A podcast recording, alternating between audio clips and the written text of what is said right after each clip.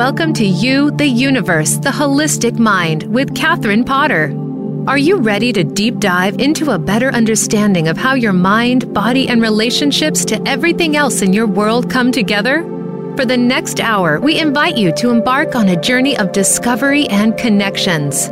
Now, here's your host, Catherine Potter.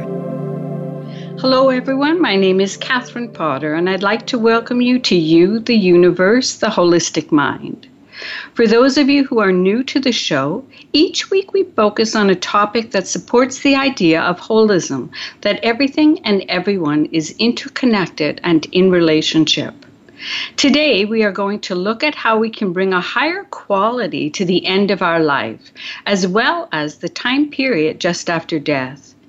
We tend to be creative in how we choose to hold a space for a child being birthed into the world. We get informed, and even while in the womb, there are celebrations, rituals, and blessings. At the other end of our life, when it is time to leave this world and be birthed back into the cosmic womb, we are often not as creative nor informed. The time to think about the transition period before, during, and after death should come well before our death experience.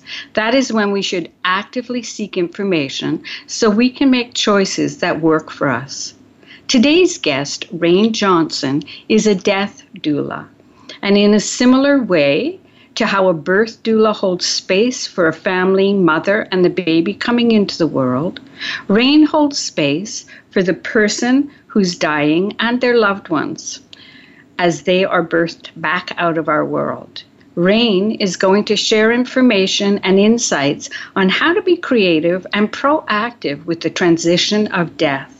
Rayne, welcome, and I am really excited for you to be here and to share this really important information because sometimes I think death is like that elephant in the room. We so don't true. talk about it, right? So, welcome, welcome, Thank welcome. you, Catherine. And so, the very first thing that I want to ask you, just for um, listeners who may not be familiar what a death doula is, what is a death doula? Well, first, I'd like to say that I really like what you said about birthing being similar to death because I used to be a birth doula, and now really I'm helping people give birth to themselves at the end of life. So we really try to normalize death and bring it back into conversation.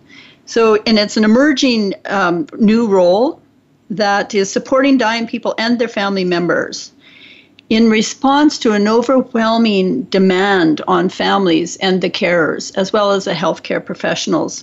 So we've identified also these gaps that can be in between the healthcare professional and the funeral home. So, so many times people have been given the diagnosis. It's like they're still reeling with the feelings. There's a lot to put in order. Um, they don't have their advanced planning done. So, there's so much to discuss because we haven't brought it about de- death and dying into conversation enough. Okay, so I'd like I this is like fascinating so I have two questions that have come up from that. Number one, I know people will go and they'll plan on with um, you know a funeral home about the after, right?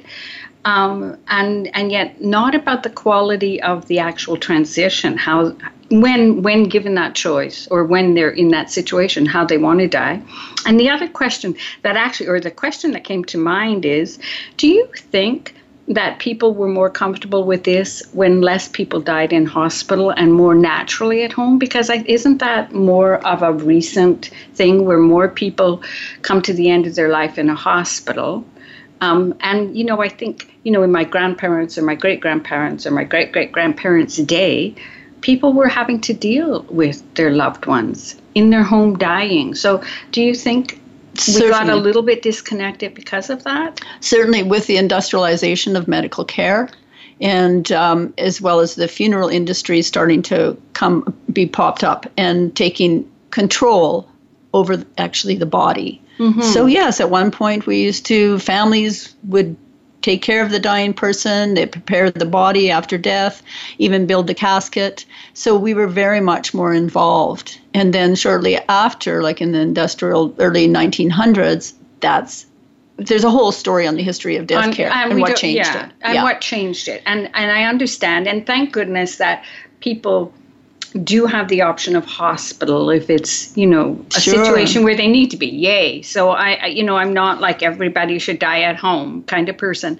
But i i somehow think that we we sometimes people will tell me that they um, didn't want the doctors to tell the their loved one that they were dying. And i thought one of the most important transitions in our life i think we should let them know right? So i do have a question for you. Um, you know what? I'm sure that when you were a child you didn't think one day i'm going to grow up to be a death doula.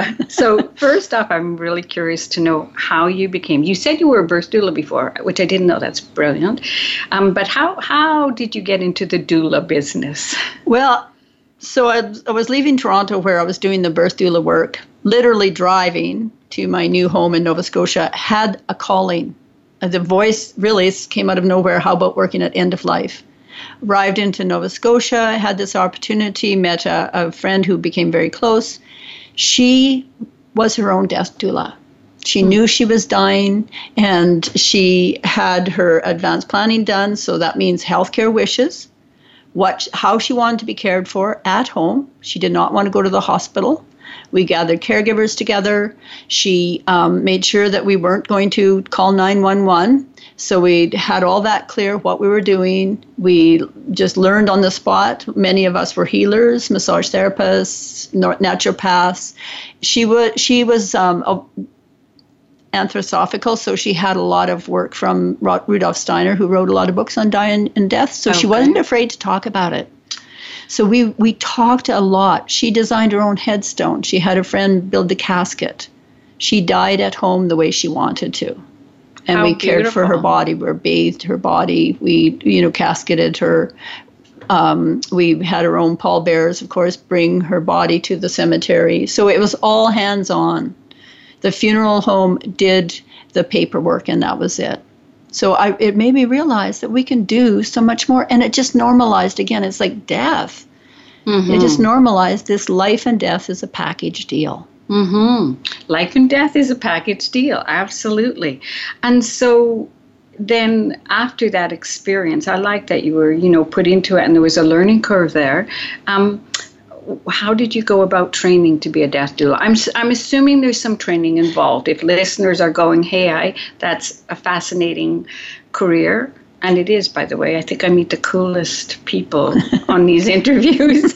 Um, so tell me what training is involved to become. So, so Well, two in, things. What's yeah. the training, and then after that, is it regulated? So let's go first to the Okay. training. So in 1997, when I was looking after my friend Kate, there was no training. That was the training. That was the training. And I don't even think we, I didn't even know the term death doula or death midwife. Mhm. So it's just happened more in the last, I would say, 10 years, 12, 14 years or so that there's different programs in schools coming up, propping up to teach on how to be a death doula. Some of them don't do the pan death. So I work from when the person is even before they're they know they're dying hopefully to do their advanced planning um, but right to the point when they die and after death care so there's many schools. We have a community Canadian death care Okay, good. sort of on you know Facebook group, and there's many schools in the states who are working towards legislation.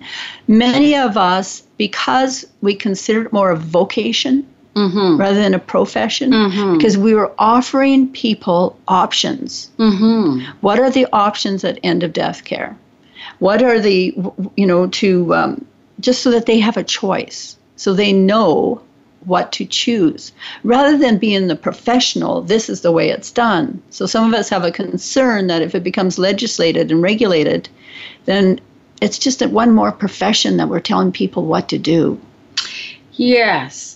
So as you say that, of course, I see the pros and uh, for me, I'm hearing the pros and cons um, because you're an ethical person and you probably are, you know, very good about educating yourself about the legalities and beautiful ways to hold that space. Um, but then, of course, not everybody is you, right? And so I get, Right. I, I understand, like in these wonderful um, therapies Yeah, so so that's interesting. So you're saying there are is though more training involved? Yes.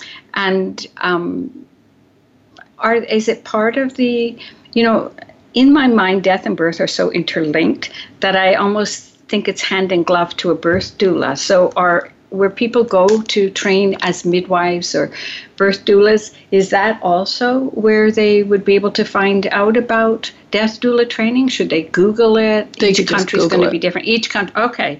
And you mentioned an organization. I'm going to get at the end of the show. We'll talk about the Canadian.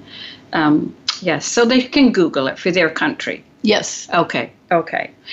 So you said something that um, is quite interesting, or maybe or you said something and I heard something different.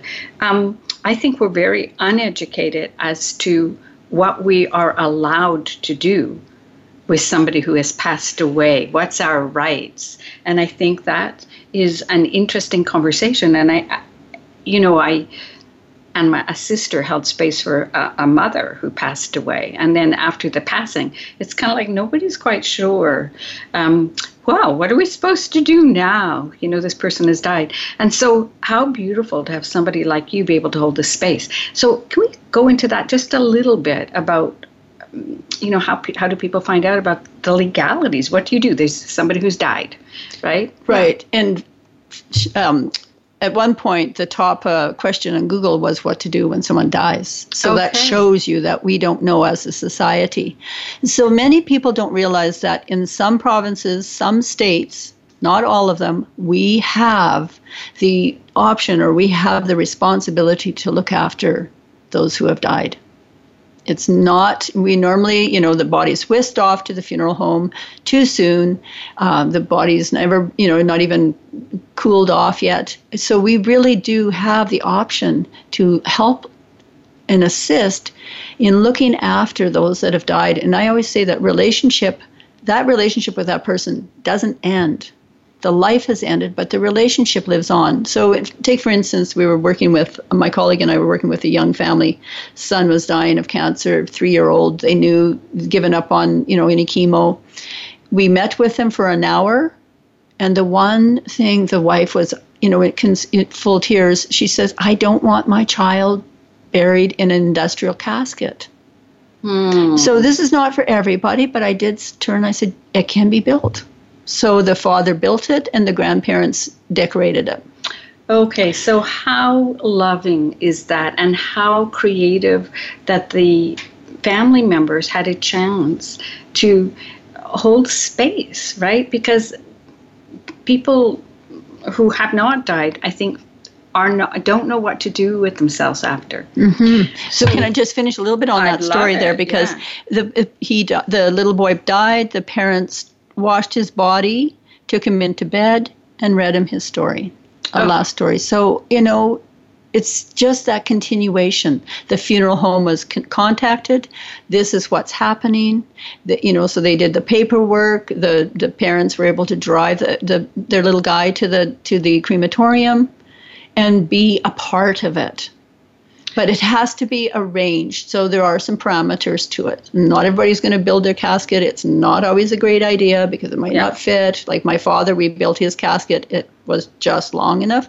You know, you want to find that out beforehand, not after. But we had we made arrangements. The funeral home brought his body back from the hospital, and we did vigil at, at the farm where he lived all his life. And then we funeral home came after two days vigil, home vigil, and carried his body to the crematorium. We went, whole, you know, the whole family went there. So okay, so fascinating. We're about to go to break, and when we come back, Rayne, I really would like to find a little bit more out about that. Like everybody thinks, okay, you phone the paramedics, you do this. And then uh, we'll find out more about how Rayne holds a space um, for somebody in the latter part of their life. So stay tuned. And when you come back, we're going to be talking to Rayne, our wonderful death doula.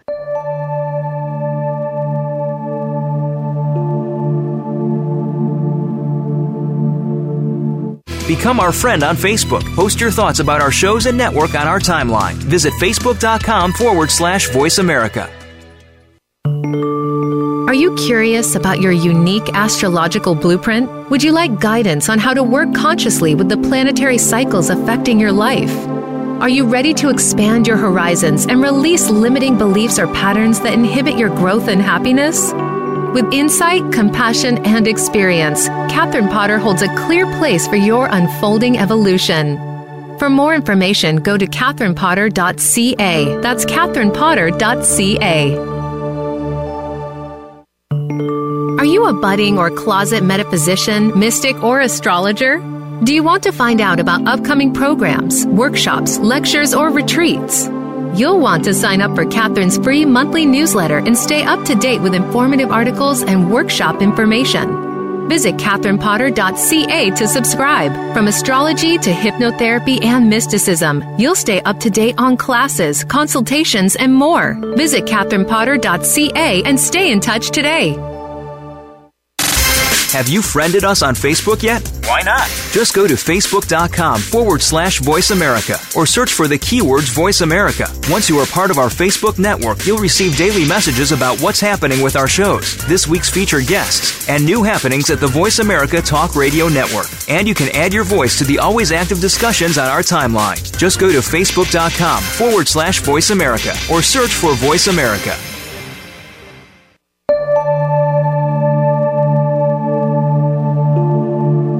This is You, the Universe, the Holistic Mind with Catherine Potter. To reach the show today, please send an email to Catherine Potter at shaw.ca. That's Catherine Potter at shaw.ca. Now, back to You, the Universe, the Holistic Mind.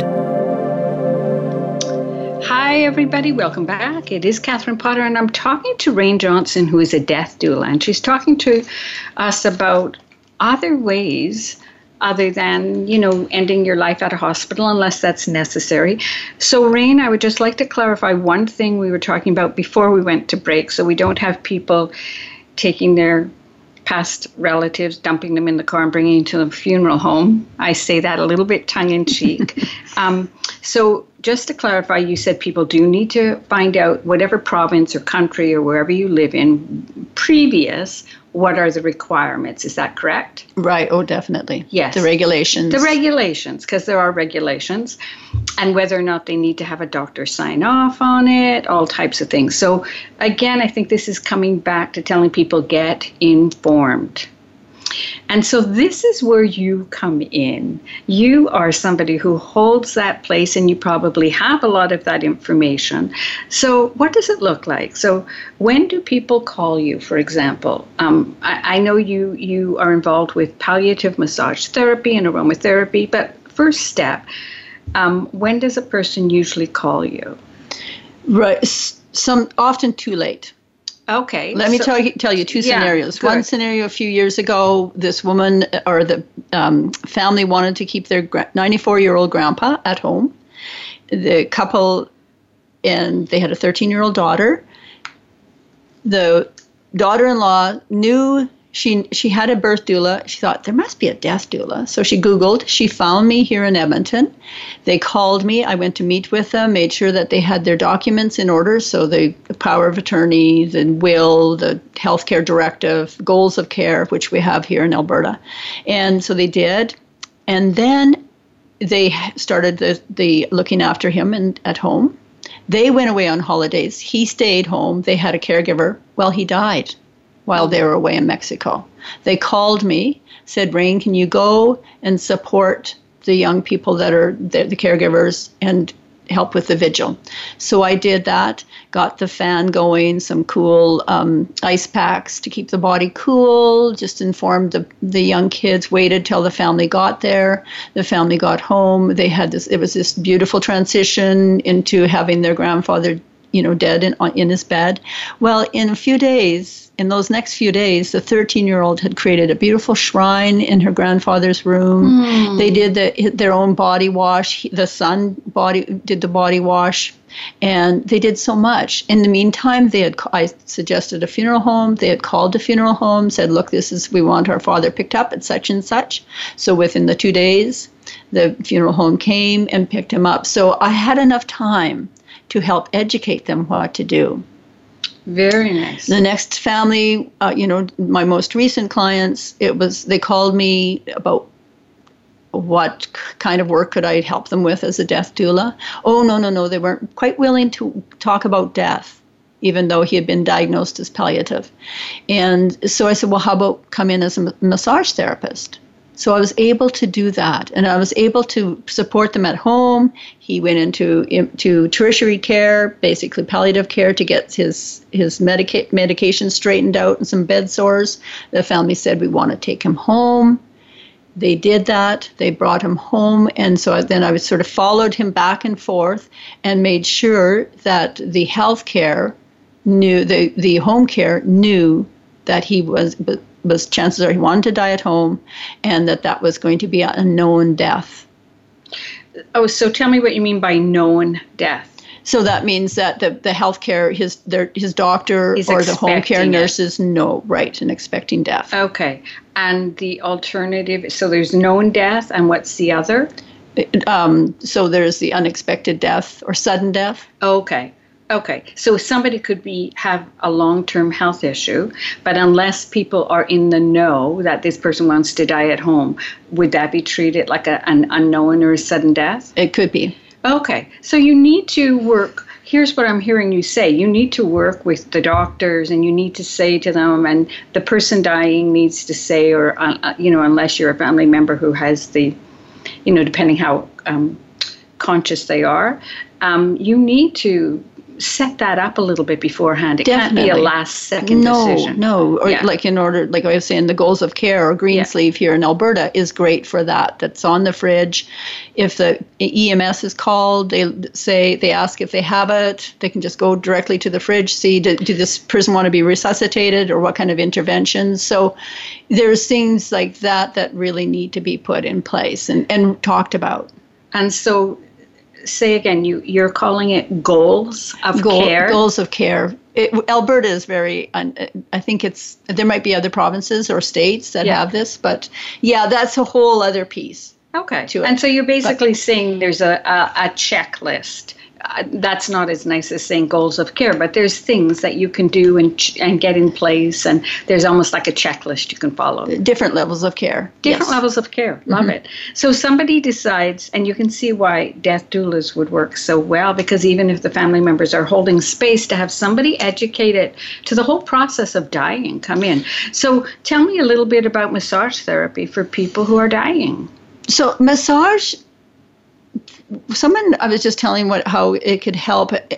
What it does because people who are dying, whether they have cancer or whatever they have going on, they become poked and prodded and tests here and there, and they become you know just that swollen arm after the mastectomy or just the mastectomy, mastectomy, or they become just the cancer. By just even massaging even hands and feet and maybe the neck, people begin to feel, okay, I'm a whole person I'm here not still. just my you know, I'm not just Yeah. I'm not just my illness. I'm not just my dying. They are like they're living. So and, and you know, I love teaching families how to massage and not be afraid of someone who's dying. Even just holding hands or just giving that light little foot massage at the right time or you know, like my dad being a farmer all his life, he was the best best client ever. He had grandchildren massaging him. It was quite funny. So, you know, every, it's a way that families can participate Mm-hmm. if they have just a few little tools, the easy tools to ease someone's pain emotionally or spiritually. There's so much spiritual pain, emotional pain involved with someone who's dying Mm-hmm. that that's not addressed. So I think doulas can provide a real holistic care because we've medicalized, we've medicalized um, palliative, we've medical, and we've industrialized death care. Yes. And so what I'm hearing is it's not just for the person who is dying. Mm. You're actually, and you don't, you may not be there. The doula may not be there at the moment of death, right? But you're training, teaching, educating the people who are holding that space for their family member. Um, to know what to do, that it's okay to rub their feet, it's okay to rub their hands, it's okay to talk to them as a person, not just their illness, that right? To just open up the dialogue and love them, just love them, right? And that's what I'm hearing you say. How beautiful is that? Right? Oh, totally beautiful. The last client, you know, three sons, two sons and two daughters were there at his house, ready to move him to give him a new mattress. And I saw, I had noticed one of the sons moving his leg, and I said, oh, perhaps you can just try moving it. You know, here's a way to support his limbs, his arms, when they start to move the arms and reach out, it kind of be kind of disturbing at the end of right at the end of life. And so it's like, you know, here's something you could just do, you know, just sort of support their arms up there or, you know, support their elbow, their shoulder, their hand at the same time. There's just so many ways that we can do that supportive sense mm-hmm. Mm-hmm. to offer someone who is going into this place of unknownness. Every it's an unknowing place. No matter how much I've studied about death and dying, it's on. You know, I'll never know what happens until absolutely, I actually do it. Absolutely, absolutely. There's all the different traditions that have their information, and so very nice. Um, do people ever ask? We're we're going to come to the aromatherapy pretty quick because that's fascinating. Um, but do you ever have people? Ask you how to support the spiritual aspect of it. You know, we were talking a little bit beforehand, and I was saying, wow, you know, I think you want to let whatever the person's beliefs are to the caregiver, let them stay with that, right? You don't want to dislodge somebody. Do you have people ask, you know, what should they do in that way? Should they pray? Should they chant? If it's an atheist, you know, what do they do on a spiritual level? Do you have people ask for that type of education? For sure. Like I might ask if there's a special passage from the, if, you know, that the person dying is liked. Or, you know, what comes to mind though, too, is that whole piece of forgiveness and the mm-hmm. legacy mm. work. And, mm-hmm. and that has been really noticeable in, with a few clients. It's like just enough time for that, using, working with that forgiveness whether it, the dying person is now unconscious and the and the living caregiver the caregiver who the primary caregiver you know there can still be a lot of this emotional psychic spiritual work done just by addressing it mm-hmm. but it, it's like that not going to the to the deathbed or to the to the grave with resentment and unforgivingness Yes, and ideally, obviously, we want to do that well before, right? That that so that we can just be in the process of dying and not thinking about all those things. So we're about to go to break again, and when we come back, we're going to continue this very important conversation about death with Rayne, our death doula. She's going to talk about how we can bring in that wonderful uh, aromatherapy and scent into the experience. So stay tuned.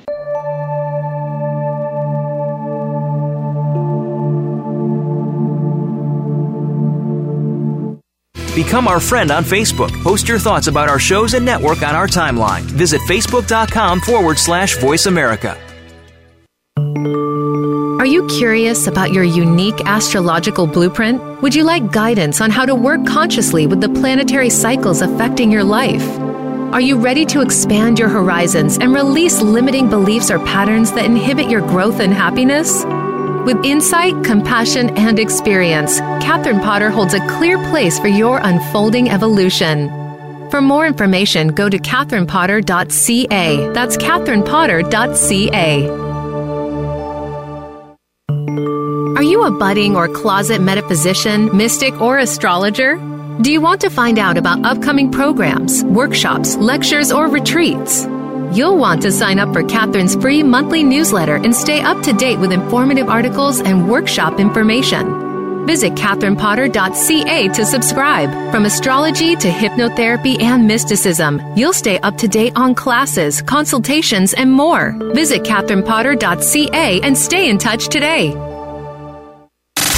Have you friended us on Facebook yet? Why not? Just go to facebook.com forward slash voice America or search for the keywords voice America. Once you are part of our Facebook network, you'll receive daily messages about what's happening with our shows, this week's featured guests, and new happenings at the Voice America Talk Radio Network. And you can add your voice to the always active discussions on our timeline. Just go to facebook.com forward slash voice America or search for Voice America.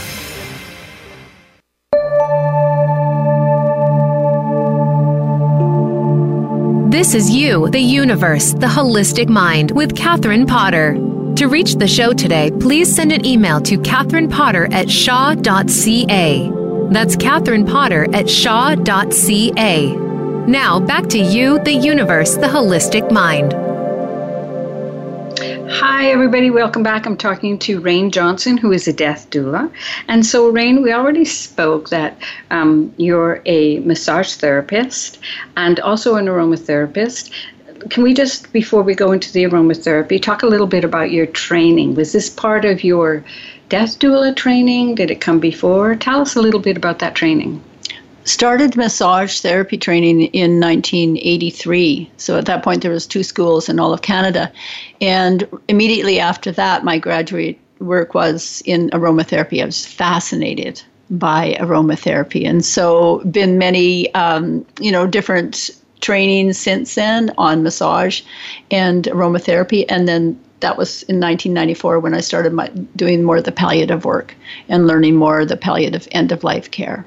So you went for training specifically um, palliative care? Yes. Okay. Yeah. Well, and then and then I in 2005 I did um, contemplative practices for end of life at Naropa University. Can you tell me what that is? That was so fascinating because it was a year long. Some online, some in in uh, in school in class, and it included well, not only our own grieving process because it was after my brother's suicide and my father's su- my father's death, not and uh, so I got to work on my grief mm-hmm. in class.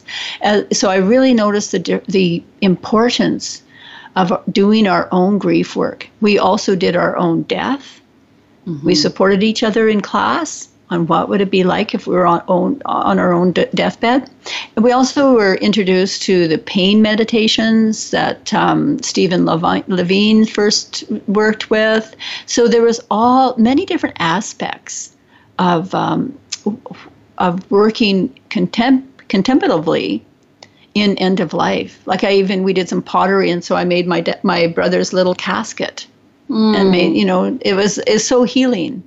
It is healing, and we have so many interesting ceremonies around birth and showers and all of that, and we don't have some really delicious ceremonies like that where the person passing is involved or also the family members are involved. And I think that contributes to the disconnect. And what I'm hearing you talk about is these wonderful ways to be involved. Definitely, even yeah. some funeral homes are allowing families to come in and and paint uh, the you know the cardboard casket, or if it's home funeral, bring in the you know the casket, have families decorate it, and I always suggest to use a funeral home to come and pick up the you know to to transport the body and do the paperwork. Mm-hmm. Other doulas you know really are a part of all of that. Mm-hmm. So there's so many ways of doing it. So so much to talk about. This could be like a three segment. but let's go to aromatherapy. So you use aromatherapy. Um, talk a little bit about that and how that can help with um, palliative care. A lot.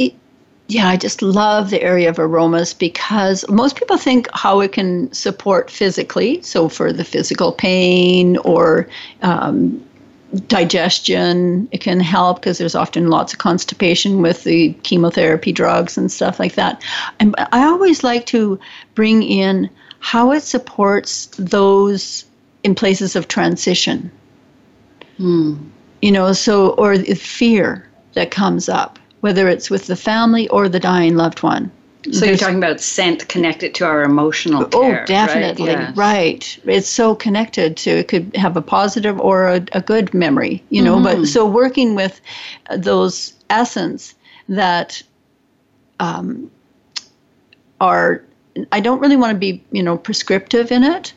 But often, okay, lavender is the most used one. Mm-hmm. How, what different ways can you use the lavender to help the person relax, families relax. People walk in. I've had used lavender spritzer. In a palliative unit, the nurse walks in. It's like, oh wow, doesn't it smell so good? So I see it even affecting the healthcare professionals sure. if we're able to use it. You know, mm-hmm. there's often the the um, scent free zones. So would a person first talk to the person who's dying and, and saying, or toward the end of their life, right? Do you like this scent? Would they check in and say, hey, how does this, do you like it? Right. Or if Yeah. in, in a medical um, institution, then you check, you have to check with the professionals, the healthcare uh, on, on duty. Yes. As well Because you may not be allowed to use it. Right. So, just because some of our listeners may not know much about aromatherapy, um, just briefly talk about we're not talking about taking the oils. So, just talk Oh. about, yeah, just because again, we might have people. So, what are some of the ways people can use aromatherapy? Right. Topically or infused, or they could even put a drop on a little ribbon, tie it to the to the bed um, sheet or on their pajamas. So don't overwhelm. If you're using it in a massage, the dilution is so different than using it on a on a healthy person. Um, it's you know it's like less than two percent dilution. I'm not. I don't want to get into No, into no, that, we but don't. But do you, is there a place where people go for information specifically? Because, like you said, working with somebody who is in in diminished health, right? You're obviously not going to work the same way uh, as somebody who's got strong health. And so, is there where would people learn about that? So I'm not talking about someone who wants to become a death doula, but just for home care. home care. So, well, they could check my website. Okay, great. And at the end, by the way, stay tuned because I will give you um, Rayne's. We'll go over how to contact Rayne. And so you've got that information on your website. That's great. I do, well, there's a bit of that, or just contact me directly too. Perfect. I'm willing to give you know some tips. There's definitely tips that you don't you know like I I'm not a fan of doing in uh, internally. Um, I do not recommend. prescribe that. Yeah, yes, yeah, and but yeah. the, just ask that the dilution is low and not um, unadulterated, so it has to be mixed. It has to be mixed with a carrier oil Yes. or a cream or something. You know, it sounds similar to with a baby. You don't fool around with a baby, there, right? And so now we're talking the other end. Don't fool around with the person who has diminished health. Exactly. And so, so you are actually um, working with aromatherapy, and then are you also uh, giving advice? Uh, Somebody's called you in as a death doula. Uh, you're giving advice for the people in the home on how to work with it. Is that correct? I'm asking. Yes. Yeah, Yeah. yeah, so yeah. if there's, you know, there has to be awareness around using oxygen tanks and w- using essential oils because they are flammable. There's pieces like that, or not using some the lavender, say, for more than two weeks at a time, or Okay. using any specific oil, essential oil, over a period of two weeks. There should always be use something else and replacement, and then you can go back. So there's things like that we can use, or we can we can talk about. But and using diffusers, the right diffusers. I'm not a fan of um, aromatic candles. Um, but if if that make if that's what make pe- makes people happy, and if it feels good, feels good to the person If it smells who is good. Mm-hmm. dying right like, because they're the main i know the family it's important for the loved ones but obviously it's that's who you're trying to support correct and so what i'm hearing you say is that people need to get educated about this that it's not you don't want to be doing hit or miss. Do the best you can but really it sounds to me like as much as you being there training people you're an educator. You're teaching people how to do this. Do you actually run workshops on? Oh I love teaching my workshops in person and online. I teach aromatherapy for palliative care. okay. And an in-person palliative massage. And i really love that because there's so much out there on aromatherapy and there really is some myths that i love to bust but to ensure that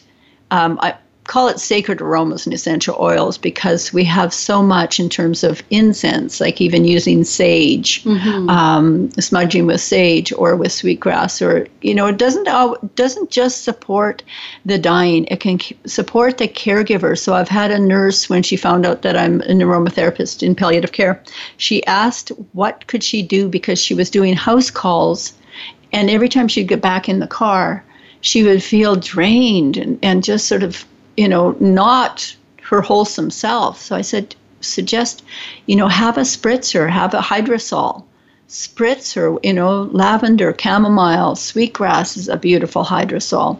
She can spritz herself and have that sense of you know cleansing or whatever she's it relates to her to use that. So, really important because you're talking about the health of caregivers mm. now, either professional caregivers or the family members at home, that this is also an experience for them and they need to stay healthy. And there's things that totally. they can do to come clear their own energy. Is that what I'm hearing? Totally. Clear their own energy, emotionally support themselves. Mm-hmm. And of course, it becomes um, better for the person passing over too, right? You don't want a fragmented right. family member. Yeah. Oh, interesting. So like, or like when Kate died, I had my a rose spritzer, and we I spritzed her body. When Dad died, I had um, a little vial of rose oil and blessed his heart. And his so, forehead. are you saying at the moment of death or after death? It, it can be at the time of death. Yeah. I we usually wait a little bit. And so after death, because I think that's really important. Um, you know, there's many traditions that say don't disturb the body right. too soon. And so let's go a little bit into that because I think people aren't quite sure what to do after somebody dies. And I love what I heard you said is that you anointed the mm. body after, mm. right? And again, I think these are things in previous generations that that's just was what you did. Yes, like one time I was well, I called a Cherokee woman uh, that I studied with, and she said what to do with Kate after she died, and she said to bathe her body in infused sage water. Hmm. So that's what we did. And sage is a cleanser. Or, you know, my client, she, a 103 year old gal, just loved working with her in the palliative unit. And it was her daughter, that friend of mine, who hired me. And um, so in the middle of the night, I got a call from the daughter Mom died. Can you come? So I took my bowls, I took my saffron, and I went. I took a kettle and I prepared bowls of water for the daughter to wash her body with bathed with infused saffron water. So it's a it's this hmm. beautiful gold rich sunlit healing color that just comes from the saffron. I would rinse, I would have the washcloth, hand each cloth to the uh, washcloth to the daughter. Her daughter spoke to her mother. So her mother had been dead for like about four four hours we told the medical staff there that we were going to be, you know, we need some time. The door was shut in the palliative unit. So the daughter just washed gently from her feet, talked about her mom's feet. Oh, mom, you've walked this, the land of Scotland many miles and washed her, you know, legs and I said, you know, belly, arms, her heart. Oh, mom, what a heart you had for your 103 year old, you know, and, and, and then her face and I don't know how long it took, but it didn't matter. Her, her, the daughter was creating that next step in the in the relationship, you know. And so then she finished with that. We did some prayers. We did a little um, dance. Her boyfriend her partner came, and we just had those hours, midnight hours, and then the funeral home was called.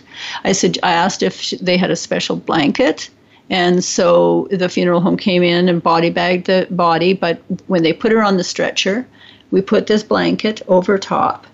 And as the body was being whisked out, the staff, the palliative staff, came and stood, and they kind of, it's called standing on guard, and they just observed and witnessed. Oh. And so I still feel like this tingling of, oh, of you know, healing. Yeah. And so the last picture that she had of her mom there from going out of the palliative was her special blanket draped over her.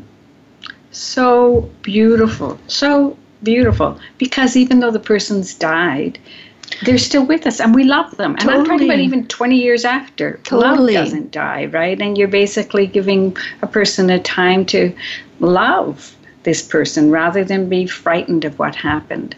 And energetically, and again, traditions that say, you know, people transition after, right? And they're journeying, and what a beautiful way to help them journey. Mm-hmm. All right, we are about to go to break. That is so touching, by the way. That was beautiful. Um, and when we come back, uh, Rayne is going to give us a little bit more information on how to make your own death or a loved one's death as just beautiful as possible. Become our friend on Facebook. Post your thoughts about our shows and network on our timeline. Visit facebook.com forward slash voice America. Are you curious about your unique astrological blueprint? Would you like guidance on how to work consciously with the planetary cycles affecting your life? Are you ready to expand your horizons and release limiting beliefs or patterns that inhibit your growth and happiness? With insight, compassion, and experience, Catherine Potter holds a clear place for your unfolding evolution. For more information, go to catherinepotter.ca. That's catherinepotter.ca. Are you a budding or closet metaphysician, mystic, or astrologer?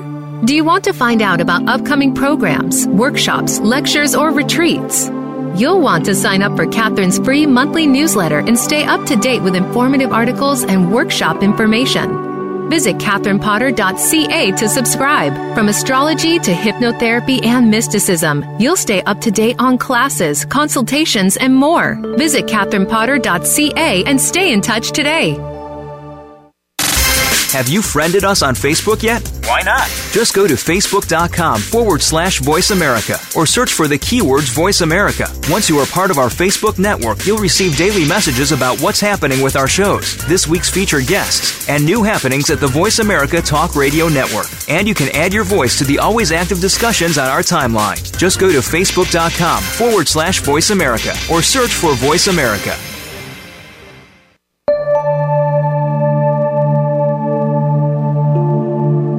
This is You, the Universe, the Holistic Mind with Catherine Potter. To reach the show today, please send an email to Catherine Potter at shaw.ca. That's Catherine Potter at shaw.ca. Now, back to You, the Universe, the Holistic Mind. Hi, everybody, welcome back. And I am talking to Rayne Johnson, who is a death doula. She's been sharing so so many important things, right? And how we need to have that dialogue about dying and that and we need to have that conversation for ourselves and for our loved ones. So um, on break you were talking about a home uh, did you say vigilance or a home vigil or home, a home funeral. Tell, tell, what is that? What is a home funeral? So a lot of people are opting out to um, out of even using a funeral home maybe just still to do the paperwork that for with vital statistics and that. But so they keep the body at home or bring the body back home. That we like just like what we did with Dad. Okay. We did the home vigil. We paid the respects. So families are going for that. Um, in fact, we just had a home funeral um, alliance uh, conference in the states once a year. All these doulas from all around the world come and gather, and it's a lot to promote home vigils or incorporating the funeral home like i was talking about supporting the daughter washing her mother's uh, body there was four of us that went to the funeral home um, and requested that we go and wash our friend who was a Buddhist who wanted to be treated a certain way. So we washed her body with the saffron water and had incense and, and burning like that. So we made arrangements ahead of time with the funeral home. So many of these kind of home vigiling or just even vigiling vigiling with yeah. with a person can be done in so many creative ways. Because not everybody can necessarily have the space or can do that for three days or whatever. But what I'm hearing, which is brilliant if you could, by the way, um, but what I'm hearing you also say is find out if the funeral home is open to you know you going there and and doing some of these wonderful, mm, rituals. heartfelt um, rituals with the people who have passed away. Yeah. And so, again, communication. And obviously, the time to start thinking about this is way before you ever need it. So totally. Can, way before you're so at that point. That advanced planning so includes the healthcare directive or whatever it's called in your state or your province. It's like having those wishes written down but going past the healthcare. So it's like, okay, do I want to be cremated? Do I want to be buried? You know, this. What kind of do I want to have that last MRI just to find out where my tumor is at? It's like the sustainability of dying, the sustainability of death. Because so we we pay a lot of healthcare dollars in the last year of one's life, because sometimes we're so afraid of the fact that we might be dying or that we just want to every measure you know? So how can we preserve some of these dollars and have more quality of life rather than all these tests? And the same thing with that death care. There are you know now green burials which is sustainable for the earth because right now we have no, no more dust to dust ashes to ashes because people are being buried in these crazy oh, I shouldn't say crazy but caskets and then liners like cemeteries yeah. regulated regulation of having liners and which is made of co- concrete. So we're putting lots of endangered hardwood into caskets. A lot of, a lot goes in, and so we have green burials. Like we have the first green cemetery in Edmonton now. Just mm. happened this year. I've been advocating for years, um, and so that means you know a biodegradable casket or just a shroud.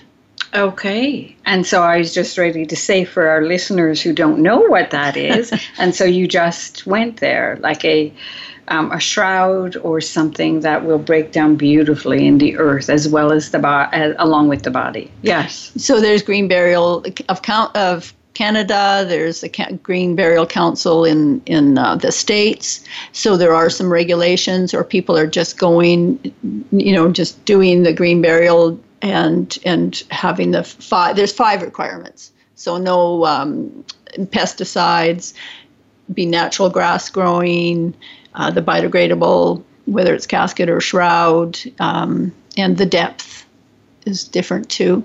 So there's so education. people need to get informed, and so that's yes. why people you want to get on it way before. And I mean, I think even for young people, I mean, they're not, uh, you know, in in the ideal way the older people will die first. But to know about it, because you can always go in and recheck.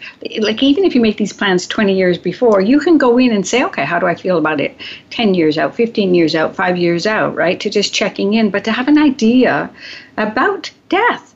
Totally. Why are we not having that conversation more? Mm-hmm. So, Rayne, um, I just want to make sure we're you know we're coming to the end pretty quick. I want to make sure that people can contact you, and I think you've got quite a bit of information on your website. So I'm just I'm going to say I believe your website is doing death care differently.com. Is yes. that correct? Yes. And is there contact information? Yes, Rayne Johnson, and there's phone number, email is all there. Okay.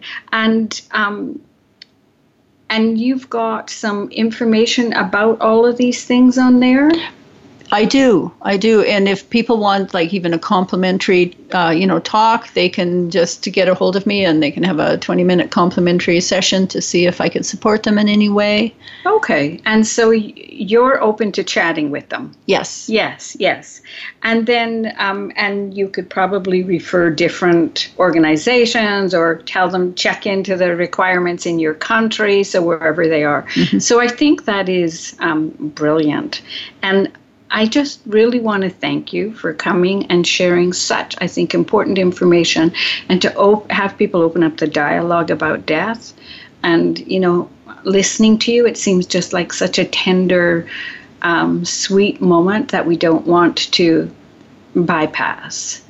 Right? For sure. Yeah. For sure. There's so much to it. There's the companioning you know the person there's the person at the time of supporting the families and then the after death care well thank you thank you so much for sharing and you've got the information to contact and so next week, uh, my guest will be feng shui practitioner Sky McLaughlin. She's going to talk about how to work with small space, spaces such as apartments or condos.